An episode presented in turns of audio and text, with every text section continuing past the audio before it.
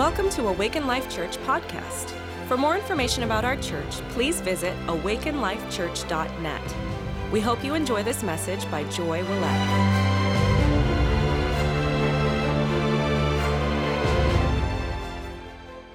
How's everyone doing this morning? Woo woo! How's everyone doing this morning? Everybody blessed? Amen. Amen. I'm prophesying to you right now the Holy Spirit is giving you an impartation of uh, spiritual energy from his heart.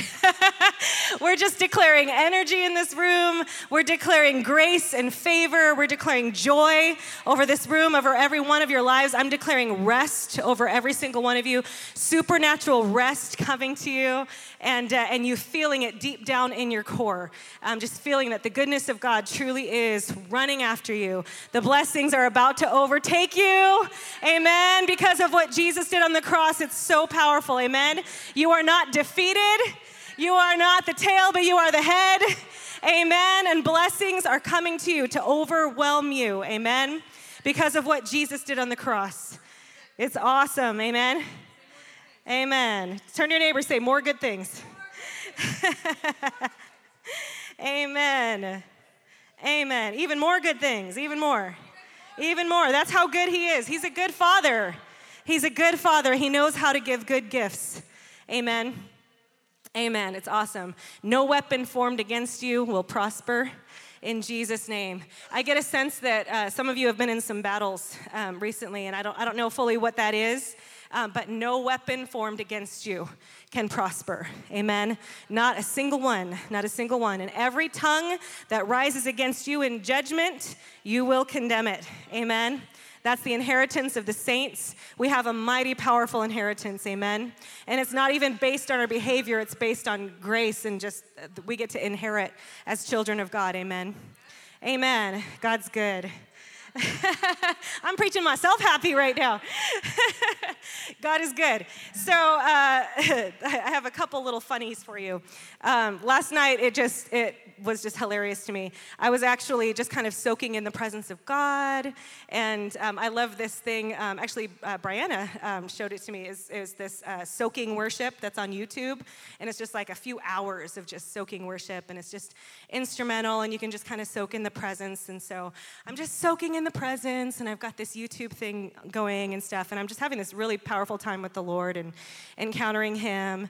And um, towards the end, um, there was like some things that I had poured out to Him and just like, okay, let me get this off my chest and stuff like that. In the end, I was just like, Lord, um, you know, bring me to that place of joy. I want to walk in your joy. And um, I look over at my YouTube things, I'm getting ready to turn it off, and there's this guy's face. Um, on it, and it's a face that I don't recognize. You know how, like, all your YouTube things, you tend to see Bill Johnson or like someone like familiar to like something that you've looked up before. And so, this is what happens when too many times Siri has overheard you talking about being drunk in the Holy Spirit and drinking parties and things like that, is that YouTube actually thinks I have a problem now. this is a true story. Hi, I'm Erin, your sober coach. we have the experience, empathy, and passion to help you through every stage of recovery. And so this is how rumors get started.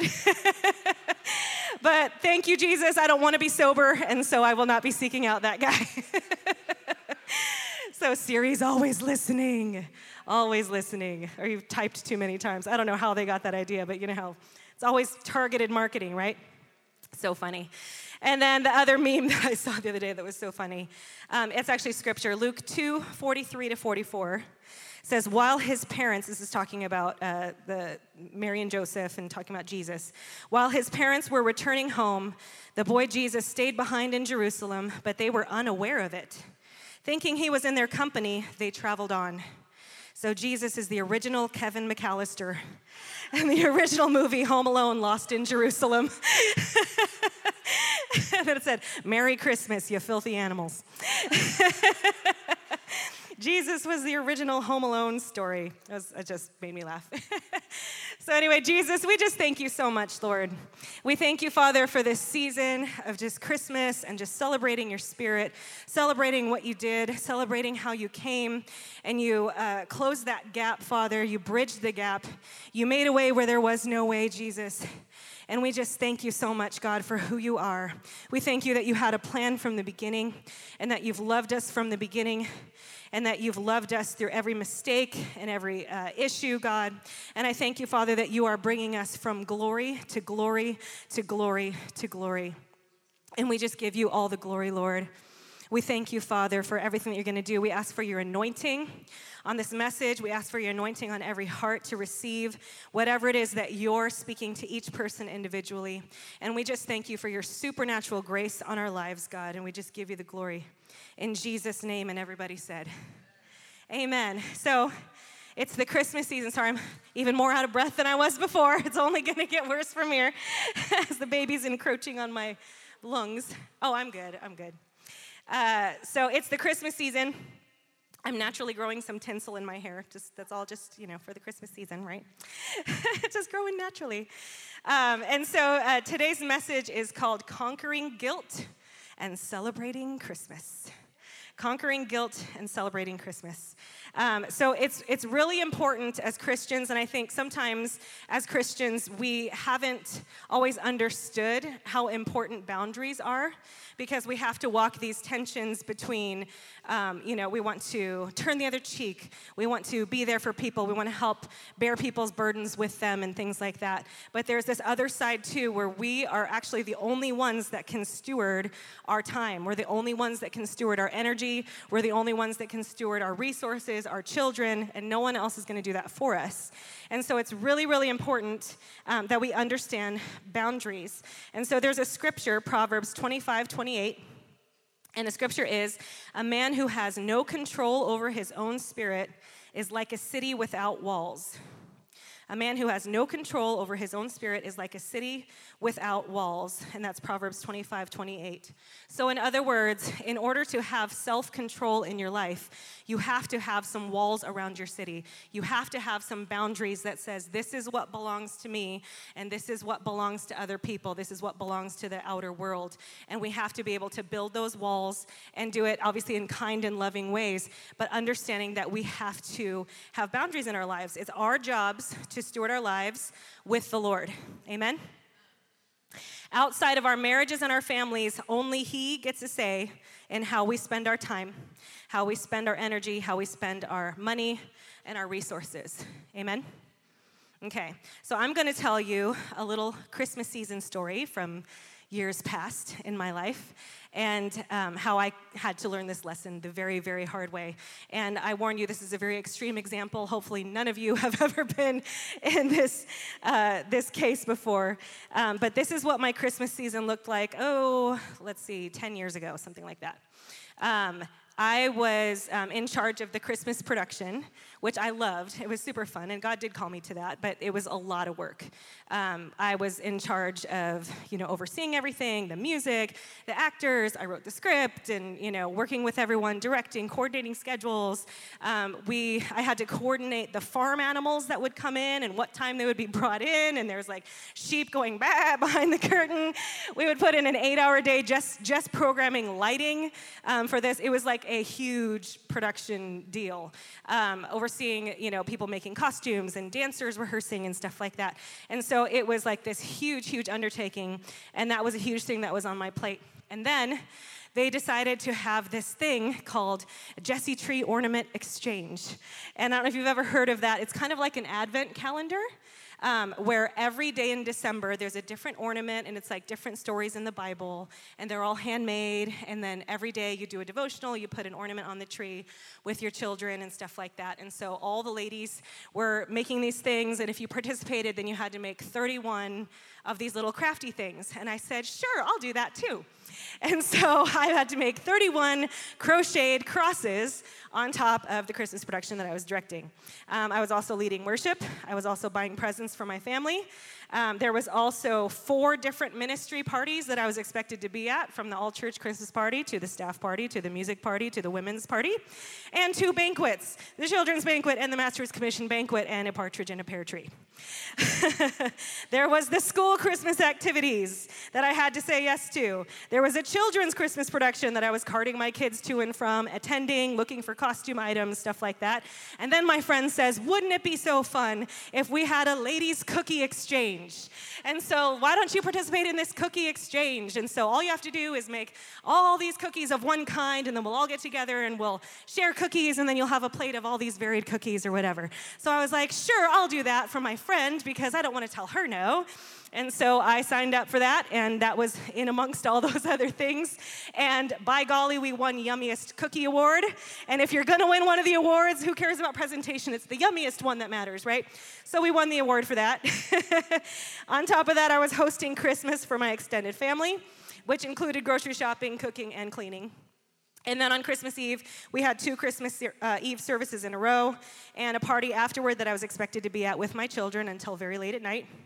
And so, oh, did I mention that I was nursing a four month old baby at the time as well? I did that twice because both babies were born around the same year and they both played baby Jesus in the Christmas production. and, uh, and then I would come home after the, the late evening party. I would wrap presents until 3 a.m. and then I would crash hard. now, I, I, I, you know, performed my way through the Christmas season, and a lot of people looking on would say, wow, she performs really, really well, okay? But after all of those things, do you think I felt like a success when I was home? At 3 a.m., crashing hard. I actually didn't feel like a success at all. I actually felt terrible that I neglected to send Christmas cards out to my family and friends. I told myself I will really be an adult when I can get the Christmas cards out early so that people can enjoy them all throughout the Christmas season. Has anyone ever fallen in a trap like that? Trap of performance, trap of like, it's never enough, it's never ending, okay? Maybe yours looks different than that, um, but that was my season um, about 10 years ago okay? And I still did not feel like a success, okay? That's the problem with that performance spirit. That's the problem with the religious spirit is that it will never be enough. If I got the Christmas cards out early, I didn't have my kids dressed well enough for Christmas, or I didn't get my toes done and I didn't have, you know, whatever whatever the thing is, right? It's never ending, it's never enough and it's it's a trap. I'm going to quote Star Wars. It's a trap. Okay? I also felt like I did a terrible job of keeping Jesus at the center of the season. It was like a pressure that I felt that I had to perform well to keep him at the center, but I was just too busy and I was too scattered to really think about Jesus, even in the midst of all my Jesus activities. Amen? Okay? I was a city without walls. And by the end, I was angry, I was resentful, I was feeling used and taken advantage of. But guess what? It was no one else's job to stop me from saying yes to all these things. Amen? Because a person without control over their spirit is like a city without walls. I had no walls. It was my job to say yes to anyone that came and said, Hey, will you do this for me? Yes, yes, that's my job. That's my job to make your life easier, okay? Um, this is what we have to understand about boundaries. No one else is going to stand with you before God someday and give answers for how you spent your life, how you spent your time. Amen? No one else is going to be there. No one else, like, they might look on and comment this or that or whatever, but they're not going to be standing there in front of Jesus with you and giving account for your life. Amen? Okay? No one else is going to be tucking your kids at night or hearing them ask for more of your time. Amen? No one else is going to balance your checkbook when it's all done, we're all like, oh, here comes January, right? No one else is working through marriage communication about busyness with you and your spouse. So we are the only ones that can set boundaries around our life. We're the only ones that can say yes. We're the only ones that can say no.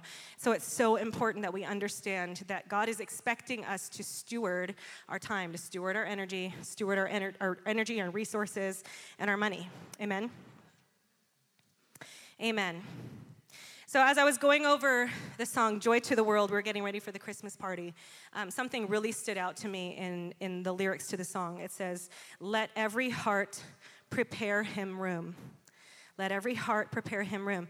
Now, it doesn't say, Let every house prepare him room or let's make sure every house has a nativity scene and you know that's that's awesome that's a wonderful thing to do but it says let every heart prepare him room so how can we prepare room in our hearts for him. And it's, it's important to understand that it, it takes emptying something out. Amen. Just like the inn was too full when uh, you know when Mary came along and she needed to give birth to Jesus. The inn was too full, which means that we have to get something out of the way in order to make room for Him in our hearts. Amen. make room for Him in our hearts. So, what's occupying our hearts? What squatters do we need to kick out? And most of the time, the squatters that we need to kick out are lies. Lies that we're believing that are taking up room where we need to make room for Jesus. Amen. All right. Um, lies like this getting the perfect Christmas presents for the kids will make it the best Christmas ever. I believe that one. I'm still working hard getting the presents that they want, but it's a lie. It's a trap. All right, spending lots of money is how we'll be happy on Christmas. It's a lie. I'm not doing enough to make it special. There's not enough fun activities. It's a lie. Okay? Um, I need a bunch of props and activities in order to keep Jesus at the center of Christmas in my home or with my kids. You know, it takes all these things. I actually did research because that's something in my own heart. I'm just like, you know, I want to, you know, make sure we're keeping Jesus at the center. So I'm just looking up ideas and stuff.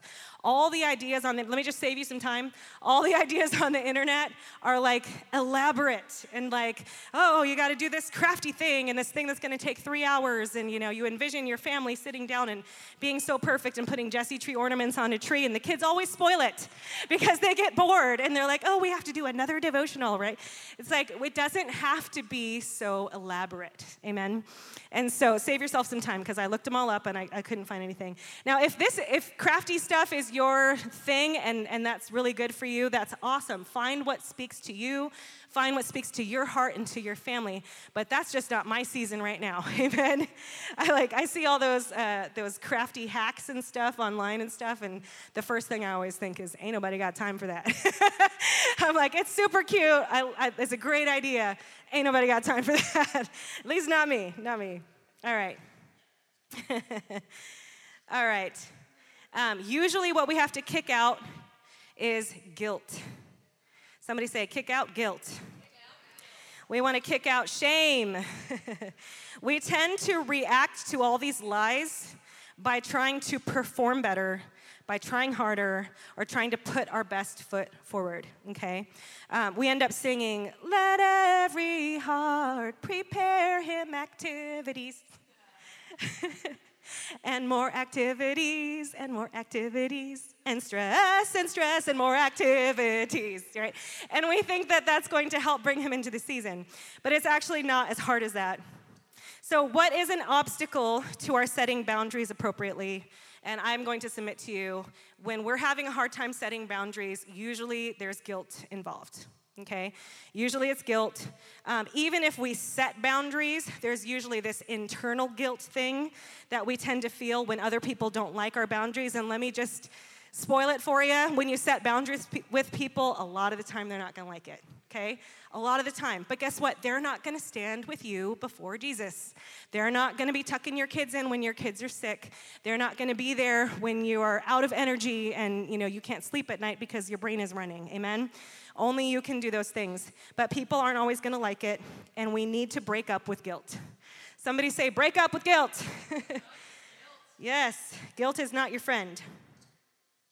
We feel weak, we feel not good enough, we don't measure up. Even when we say no to things, the guilt sucks all of our energy. Amen. So we need to kill the guilt button um, the guilt button that says, um, This is what I think I should be doing, this is what the world thinks I should be doing. And let me just give you a hint don't fight your season. Don't fight your season. You know, it's, it's one thing to do battle against the kingdom of darkness. It's one thing to battle the enemy. It's a whole other thing when you are warring against the season that you're in. You will not win. Amen? So embrace whatever season it is, okay? If you're in a season and you've had this major transition, maybe you've moved or maybe you've had, you know, this huge life change. You know, your season is going to look a little bit different, and that's okay. You don't need to live up to, you know, the old standard or what, you know, people around you or what social media says. You know, everyone's highlight reel puts this pressure on us, but that's a pressure that we can say no to. Amen. If you're in a season you've got little babies and you've got little kids, your season is going to look a little different. Amen. If you're older and you've got grandkids and stuff like that, your season's gonna look different. And it's awesome. So just process with Jesus what is my season right now and what do I need to let go of right now and let Him be the deciding factor rather than any outer pressures or what people around you think. Amen. I can tell you right now, my season looks very different being this pregnant and getting ready for Christmas. And, and I'm someone that loves to be busy and I can have my hands on a lot of things. And, you know, I do have a high load bearing capacity. Um, but I am praying through everything um, right now and just like, Lord, what is the priority right now? What do I need to let go of? Because I need to steward my energy really, really well. Amen. So embrace your season and don't fight it. Now, we've, we've heard before this comparison that we're the thermostat and not the thermometer. Have you heard that before? So, we want to go out in the world and we want to be the one that sets the temperature out in the world. We want to walk into the culture of our office and we want to be the one, you know, setting a tone of joy and, and talking about Jesus and stuff like that, and not just be a thermometer that gets influenced by everything else. But I would encourage you that we also need to be the thermostats of our own hearts. Okay, we get to decide with Jesus how do I want the atmosphere to feel in my heart? It, not just in my home and with my kids, but in my own heart. How do I want to feel? How do I want to experience Jesus at Christmas time? How do I want to do this season right now? How do I want it to feel in my heart? Not just in my home. If I don't adjust the thermostat, eventually it's just going to become whatever temperature it is outside. And so I'm going to be influenced by, you know, whatever's around me. Amen? So we want to set the temperature with Jesus. You are the adult of your own life. Someone turn to your neighbor, say, You are the adult of your own life. Wow, that was super quiet.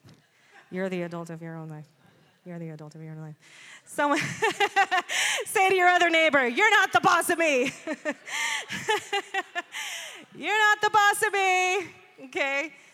Look at your family, your extended family. You're not the boss of me, okay? Pray with Jesus. What kind of family activities can we participate in this year? What things do we need to let go of? What things can we say, hey, I love you so much. I can't wait to spend time with you. We've got three hours on this day, and I can't wait to celebrate with you for three hours. And that's it.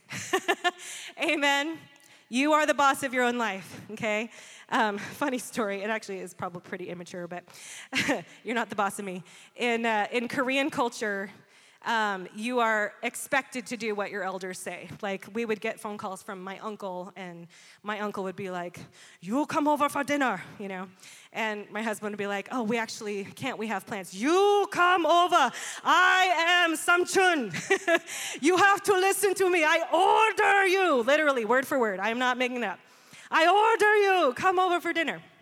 Okay, so there's this like expectation in Korean culture that you're to do what your elders say. And um, mom is going to tell the daughters, you know, how to organize the food and stuff like that. So it was Thanksgiving, and my sister was hosting, and my mom was concerned that my sister wasn't making enough turkey. And so she calls me and she says, Joy, I want you to make another turkey and bring the turkey um, to, um, to your sister's Thanksgiving. And I'm like, okay, this is awkward because I don't think she wants another turkey at Thanksgiving. And so my sister texted me and she's like, okay, I know mom is calling you about another turkey. I have tons of food. Please do not bring a turkey. I'm putting you in charge of dessert. And I'm like, okay. I'm like, I will be in charge of dessert. And so my mom calls me again and she's like, I don't think she's got enough food, Joy. And that's a thing in Korean culture. There has to be more than enough food, like way more than enough food. Like it's okay if, you know, there's leftovers and stuff like that. But if you don't have enough food, that's a big problem in Korean culture. So she's like, Joy, I tell you, bring turkey, okay? And so my sister texts me and she's like, all caps, do not bring a turkey, bring the dessert. and I can tell now she's getting triggered because this is her Thanksgiving that she's hosting and we take turns. And I'm like, that's awesome, it's your turn to host. And she's like, do not bring a turkey, I will be so mad. Okay, by the third or fourth text, I was starting to get a little triggered by my sister because she was like ordering me not to bring a turkey. I'm being ordered to bring a turkey, and she's like, I will be so mad. And I'm like, hmm, so I'm in charge of dessert. And so I'm like, okay, you're not the boss of me. And so um, my daughter and I, she was, uh, I think, 10 at the time, um, we decided to make a giant Rice Krispie treat turkey. so, we, and it was so, we like, we had a picture out of what like, you know, a cooked turkey looks like. So we made, and it was huge. It was like the size of a turkey. We made this Rice Krispie treat turkey, and then we got Cocoa Krispies to have it like the nice brown on the outside, you know? And then I brought some like pumpkin pies and cookies and stuff like that too. And so I go to show up at my sister's house, ring the doorbell, and I'm holding this turkey in a turkey platter with the lid on. my sister opens the door, and you should have seen her face and her jaw dropped. She's like, You didn't. And I pull the lid off. I'm like, I did. I brought a turkey because you're not the boss of me. But uh, I say all that to say, you are the boss of your own life. That was my very immature story to show. Uh, they were not the boss of me, and I found a way to kind of, you know, stick it to both of them. All right, you are the boss of your own life, okay? So in, in life, you know, when we're feeling that pressure and, and all the things that, that weigh on us, the things that we feel guilty about, things that we don't feel good about in our life, that we don't feel like we do well and stuff like that, we have to walk this tension in the Lord between two truths. This is something I talk about all the time. There's always these tensions between two truths, okay? Um, on the one side, God transforms us and he equips us. Amen? He equips the called. And so there is this process where He helps us to get better at things. He equips us with the things that we need, the knowledge and things like that. On the other side to that tension is that He loves to use the, use the foolish things to confound the wise. Amen? So we get to walk this tension of yes, he's equipping us, but also he loves to use the foolish things. So we don't ever want to get, you know, so like, oh, I know so much now you know, I am super Christian, right? Because he loves to use the foolish things to confound the wise, okay? So let's take a look at the scripture, Second Corinthians 12, 9 to 10. 2 Corinthians 9 to 10. And he said to me, My grace is sufficient for you, for power is perfected in weakness. Most gladly, therefore, I will rather boast about my weaknesses, so that the power of Christ may dwell in me.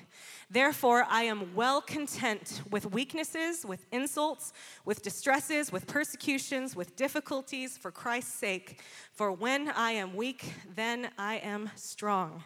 Amen. So, what are we supposed to do with our weaknesses? What are we supposed to do with our weaknesses? Boast about them, brag about your weaknesses, okay? So, I submit to you there is a strategy when you're feeling guilt, there's a strategy when you're feeling weak or disqualified or whatever the thing is. Boast in your weaknesses to conquer guilt and shame. Boast in your weaknesses to conquer guilt and shame. Amen? So, how many of you know the town of Nazareth? We hear, you know, that sung and talked about a lot at Christmas time, that that's where Jesus came from, was from Nazareth. And how many of you know that Nazareth was not known as the greatest place back then? Okay?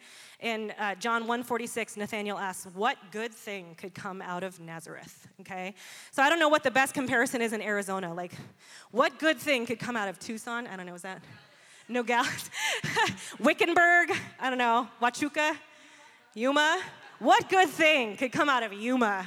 what good thing could come out of Wickenburg, you know? Like, of, of all the cities, like you would think, you know, if Jesus was gonna come from a place, uh, come from Phoenix or Scottsdale, ooh, come from Scottsdale. No, it's like, no, it would be like as if Jesus had, had been from Wickenburg.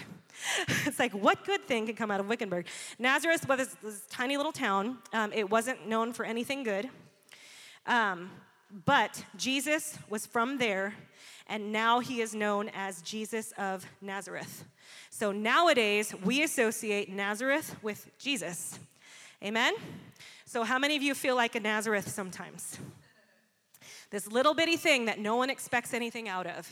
There's so many weaknesses. There's just not enough of this, not enough of that, and people kind of pass right by and they don't even glance okay? But when Jesus comes and inhabits you, he puts you on the map by his grace, amen? And then he becomes known as being from you, amen? Jesus of Nazareth, Jesus of Daniel Willett, Jesus of Grace Karanja. Amen. He puts you on the map, and it's by His grace. He loves doing that. He loves taking the small and weak things and then prospering them and making them huge, and it's all in His glory. Amen? Amen. So, all the weak things you think about yourself, Jesus is going to inhabit you and he's going to put you on the map, and great things will come out of you. Someone say, Great things are coming out of me. God uses the foolish things to confound the wise. Mm-hmm.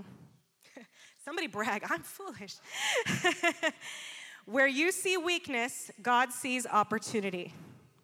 Where you see weakness, God sees opportunity. And I'm not talking about opportunity to improve you, but the opportunity to show His glory through your weakness. Amen? Amen. Now, again, we're walking this tension where His grace also brings the transformation. His grace also brings the equipping. So I'm not saying we're just going to sit in our weaknesses and just like, oh, I'm just going to be weak all my whole life. But whatever weaknesses you have, He's going to use them and He's not going to waste them. And He gets that much more glory. Amen. The scripture we read, 2 Corinthians 12 9, says, My strength is made perfect in weakness. My strength is made perfect in weakness. Kind of sounds like he actually benefits when we have a weakness. Amen. My strength, and strength there means dunamis, miracle working power.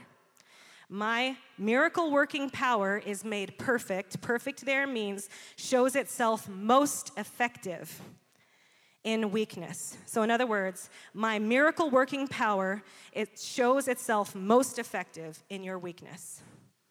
Amen? Hallelujah. it's awesome, okay? Even, even in science and with electricity, and you know, it's funny, we were talking about nine volt batteries this morning. Um, someone had challenged me when I was a kid to like lick a battery and see what happens or whatever. And so I took a double A battery, and like when you do, nothing happens, right? But if you lick the top of a 9 volt battery, something happens. Why is that? Because it has the negative and the positive on the top, right?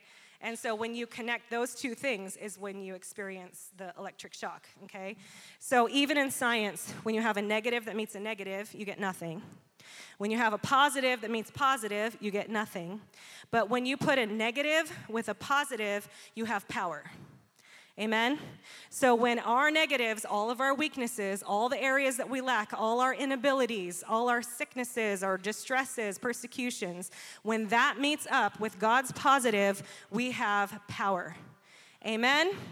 Amen. So be encouraged. Be encouraged. It's actually for His gain when we have weaknesses. Amen? Amen. Bring your weaknesses, don't waste them. And when you bring your weaknesses to the Lord and He loves you in that place, that's when you will actually feel loved.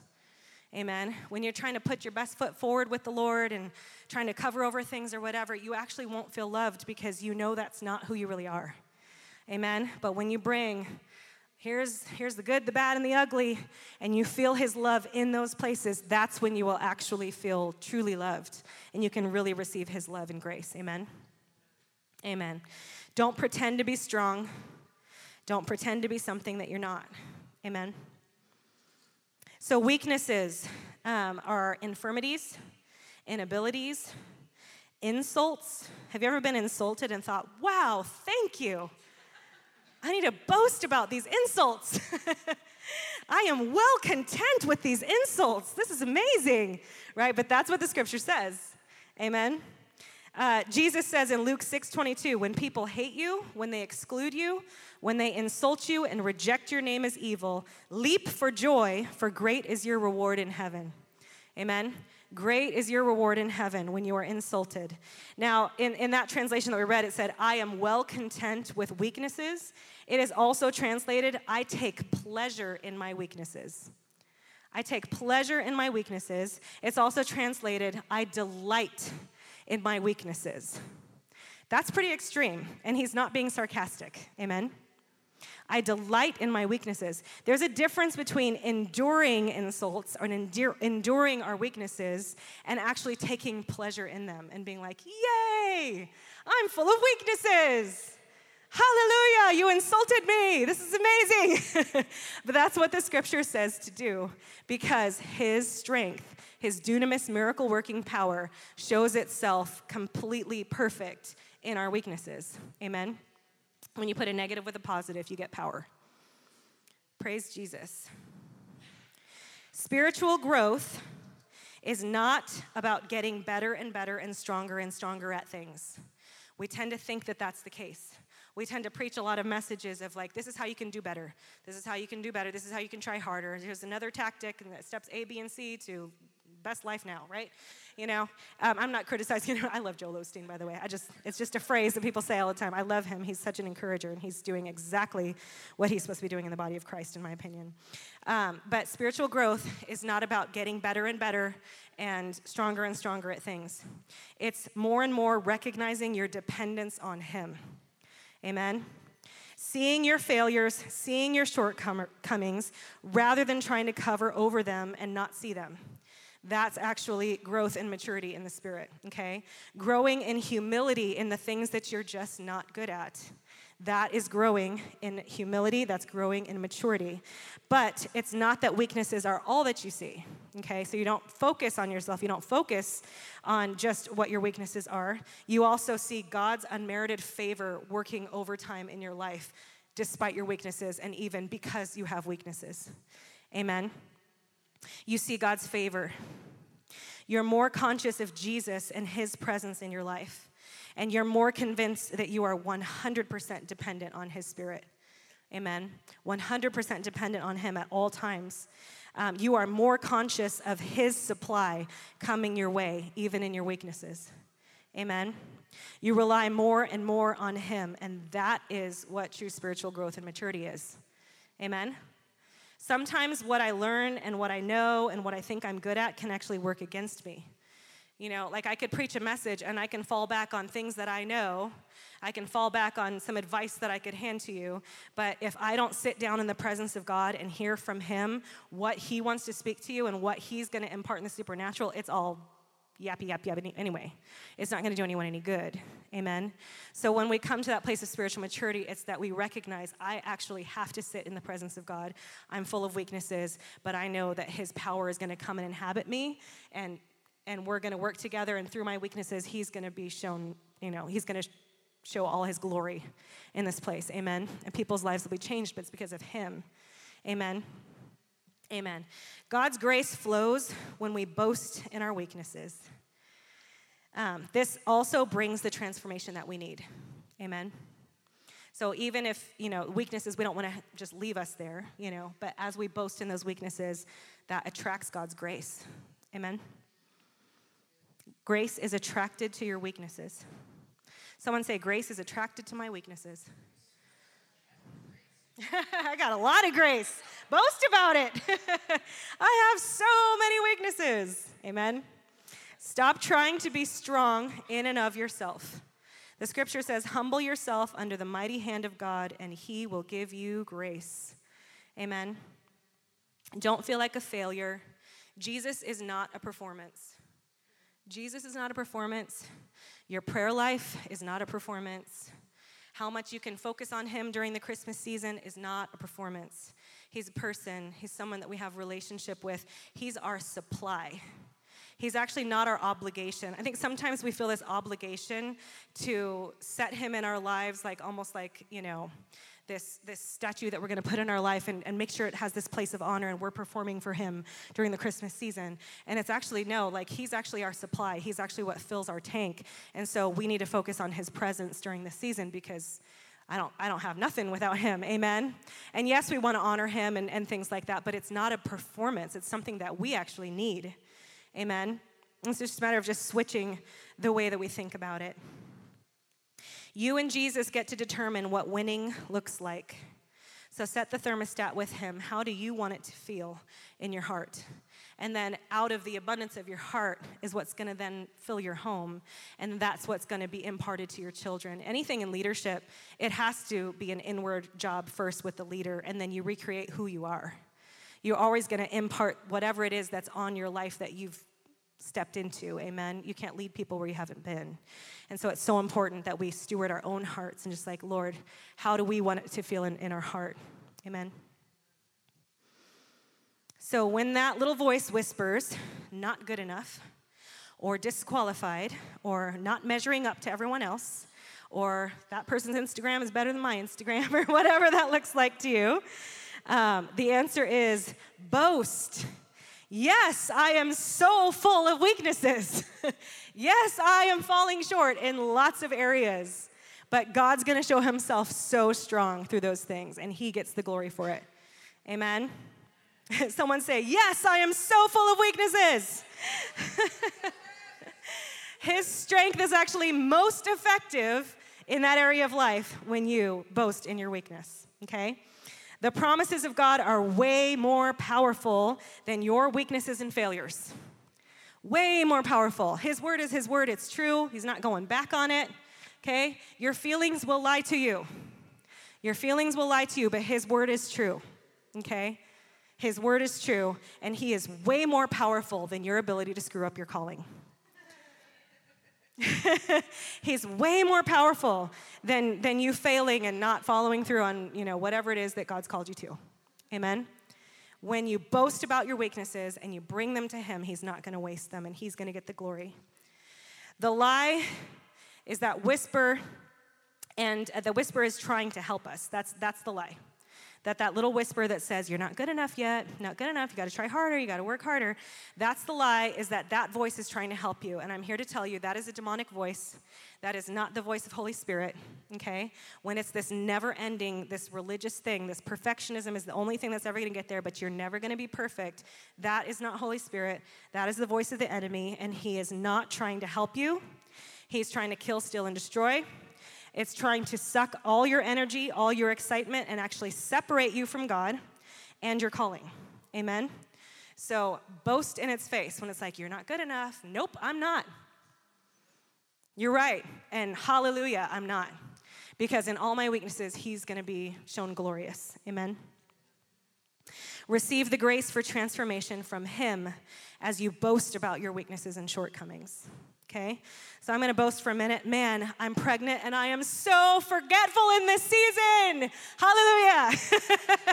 I'm like constantly in this brain fog and it's like really hard to remember things and I can get busy doing something. Usually I'm pretty sharp with stuff, but I'm like, I forget whole days, I forget whole appointments, and uh, yeah, it's not fun. But man, God is gonna show up in this season. He's gonna show up in this season, and guess what? In this season, the church does not depend on me. The church depends on Jesus. And so he gets that much more glory, and his strength is actually perfected in that weakness in me right now. Amen. So, hallelujah. Super forgetful right now. Thank you, Jesus. Super forgetful. okay? Um, I don't have my act together in so many areas of my life, and yet God just keeps blessing me and surrounding me with favor. Amen. I don't know how to pastor a church. I've put it on the altar so many times and just saying, Lord, like, this is yours. Like, I'm not gonna hold anything tight in my hands. I would rather work at McDonald's if you're not in this. and as many times as I've tried to put it on the altar and hand it to him, he keeps giving it back and he keeps growing it and blessing it and multiplying it. And so, praise Jesus in all my weaknesses. And he's, yes, we're walking the tension. He is equipping me and we're doing the things and stuff like that. But in the meantime, in my weaknesses, he is shown that much stronger and he gets the glory. Amen. Thank you, Jesus. Thank you, Jesus. Um, I don't know how to minister to people. I actually don't know how to heal people. Thank you, Jesus. I don't know how to heal people. I've got no clue. There's times I lay hands on people and they feel something. There's times I lay hands on people, they don't feel anything. And there's times they get healed and there's times that they don't. And it's really not my job to work it out. It's my job to stand in faith, lay a hand, and hallelujah, Jesus does it. Amen. I actually don't know. I'm not super skilled in that area. I don't know that we're ever supposed to be skilled in that area. I'm not super skilled when it comes to um, inner healing ministry. I haven't trained in sozo and stuff like that. And sometimes I've actually felt inadequate to help people in that area because I'm not trained in those ways. But there's times I get in a prayer line or whatever, and I'm like, okay, but I'm here, Lord, and I'm the one that they've got to pray for them. So help me out, Jesus. help, a, help a sister out, okay? And uh, I'm like, I'm, I'm here, Lord, and I'm, I'm coming to you with all my inadequacies and everything. And there was one day a lady came up and, um, and she didn't say anything. She was walking, it was actually through a fire tunnel. And the Lord showed me um, I was pulling an arrow out of her stomach, and it was an arrow of rejection. And I'm like, is that a thing? Is that even okay? I mean, do I got to walk her through a sozo process or whatever? It was just like, okay, I'll just pull it out. And so I'm like, okay. And so I'm like, I pull out the arrow of rejection, and she falls on her face, and she's in this encounter with the Lord. Praise Jesus. Hallelujah. He did it. And I have no clue what I'm doing, and I didn't walk her through a process. And I totally believe in sozo and stuff like that, but in that moment, the Lord's just like, here, try this, okay? Now, I can try to get prideful and be like, well, now I know how to pull out arrows, so everyone line up, and I'll pull arrows out of all of you. Amen. I'm only as good as my reliance on Holy Spirit at any moment. I, I am so reliant on Him telling me what to do I'm not going to start the arrow pulling ministry, okay? Unless he shows me to do it again, and, and I will, and I, and I have at times. But we have to rely on the presence of God, and like that's when we grow spiritually. Amen? Amen. Let's do it. Arrow pulling ministry. Everyone line up. All right. So, celebrating Jesus as the reason for the season. Um, I believe that we all want to do that. I truly do. I think sometimes people throw that out there like, oh, you remember Jesus is the reason, you know, and it's like, I think most people are already there, like they want to um, celebrate him, and sometimes we just don't know how, or we feel overwhelmed, or we see it as a performance, or, or things like that. Um, so I'm just encouraging you, um, don't see it as an obligation that's going to be evaluated in your life and you're going to be tested on it. okay? Um, how well did you keep Jesus as the reason for the season? It's like, it's not about this evaluation thing. Have a presence focused Christmas. Presence focused Christmas. Heart connection to His Spirit is what matters. Amen. Um, in your own heart first, and then it overflows to your family. Um, it's, it's not obligation, it's actually supply to you. It's actually strength to you in the season. It's actually something that is super beneficial to us, and it's not just we're doing this because we just want to honor Him, although that's great. He's actually our supply. Amen. So don't see it as an obligation to be evaluated or you're going to be tested on how well you kept Jesus. How, how much of a super Christian are you? You know, that's, that's not the case. A religious spirit is never satisfied. It's never enough. Um, religious spirit will tell you Jesus is going to love you more when you get this right. Religious spirit says, I will love myself when I get this right.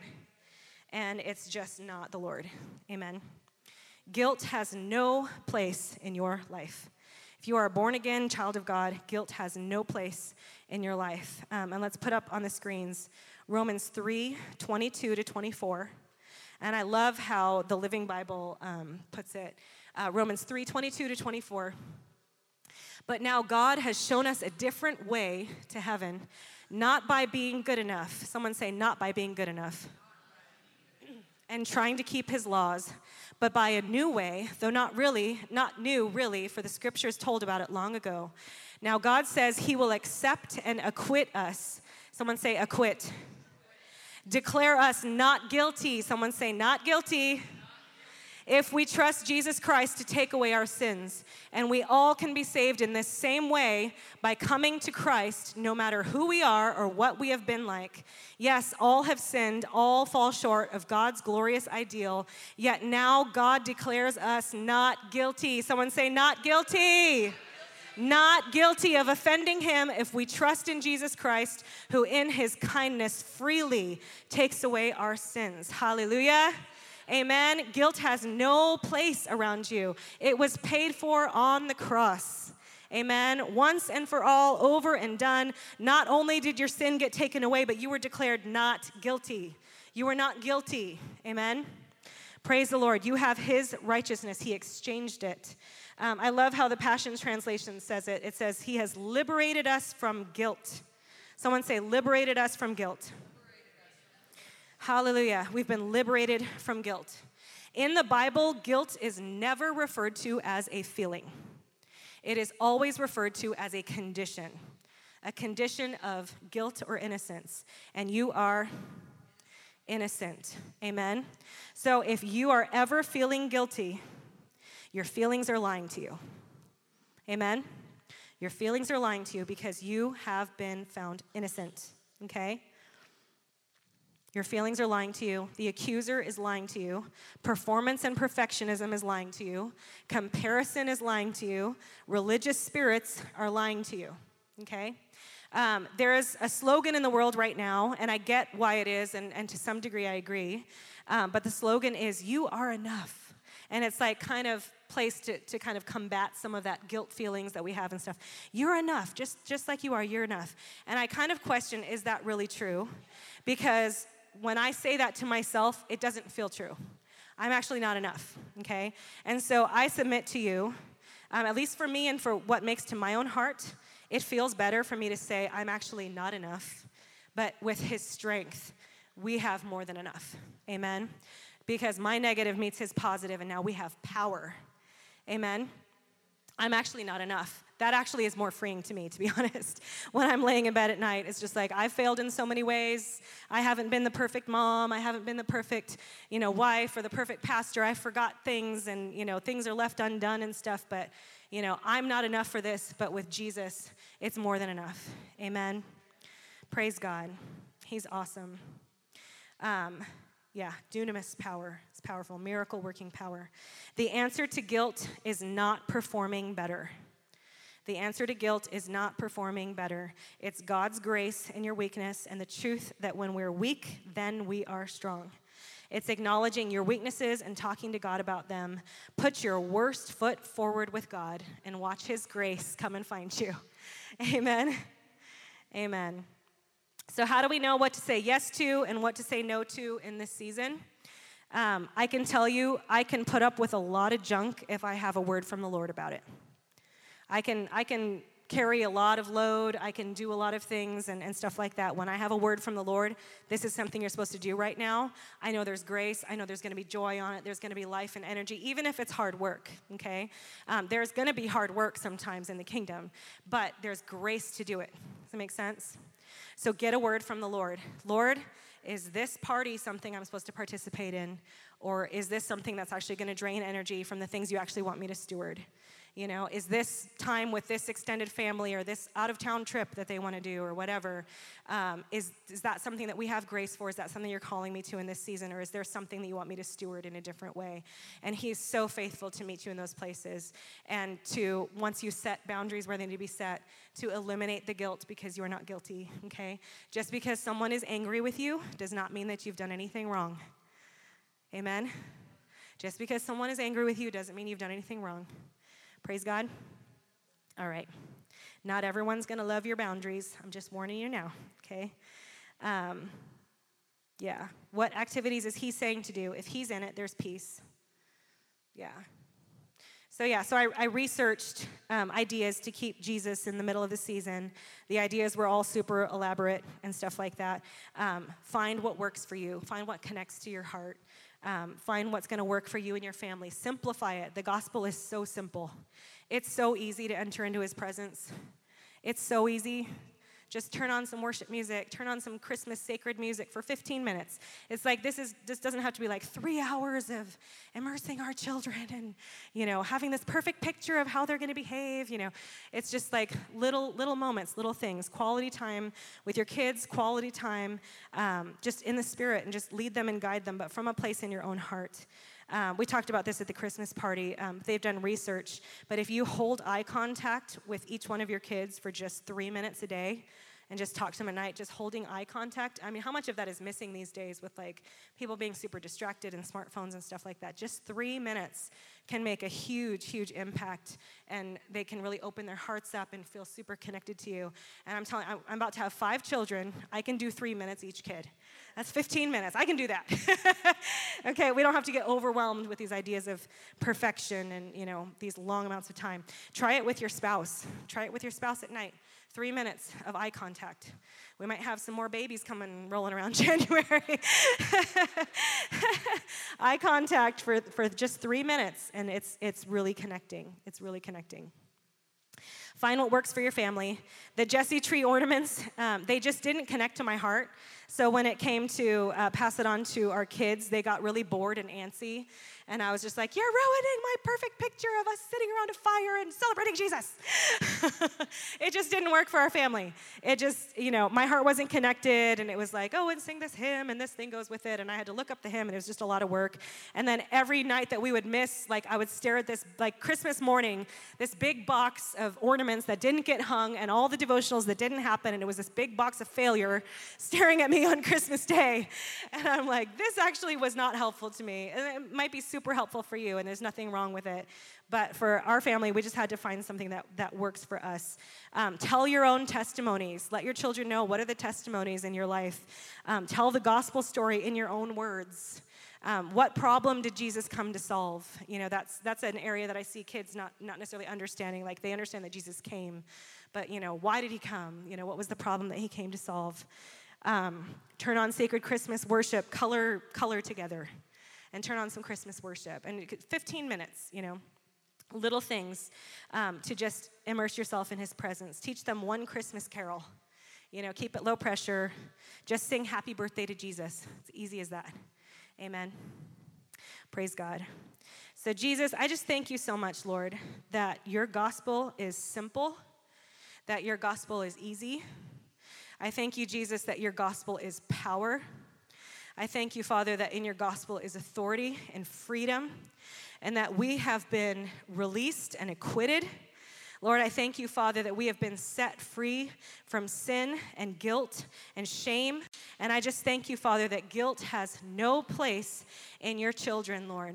And I just thank you, Jesus, for the way that you um, just love us so much. It's like we can't lose. That not only are you equipping us, not only are you strengthening us and, and giving us the things that we need, but in the meantime, you're even working through our weaknesses and you don't waste them. And somehow, even that gives you glory, and even that um, just expands the kingdom. And we just thank you so much for that, that it just takes the pressure right off. And I just pray, Father, that you would pour out creative ideas this Christmas season for how we can connect with you, Jesus, and connect with you in that Christmas season and impart those things to our kids, to maybe start uh, family traditions that are truly heart connecting to you. And we just thank you so much for it, God. And I thank you, Father, Lord, that you are the way maker. Lord, that you are the one, Father, that's going to bring the callings to pass, that you're the one that we're looking to. I thank you, Father, that you are so much bigger than our failures and inadequacies, God, that it's your promises and your word that we can stand on and not our own performance. And we just give you glory and honor and praise, Lord, that we are all going to finish the race well. You're going to lead us and guide us, God. And I just thank you for all the powerful people in this room. And we just give you all the glory in Jesus' name. And everybody said, Amen. Amen. So we felt on our heart to just end a little bit differently this morning. Um, we're actually going to end with a worship song.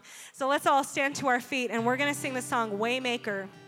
And as we sing the song, really let your heart connect to the fact that He is the waymaker, that it's not dependent on our performance, how our family does, and our calling and stuff like that. Sometimes we put this pressure to perform, but it's all about Jesus, the waymaker. Amen.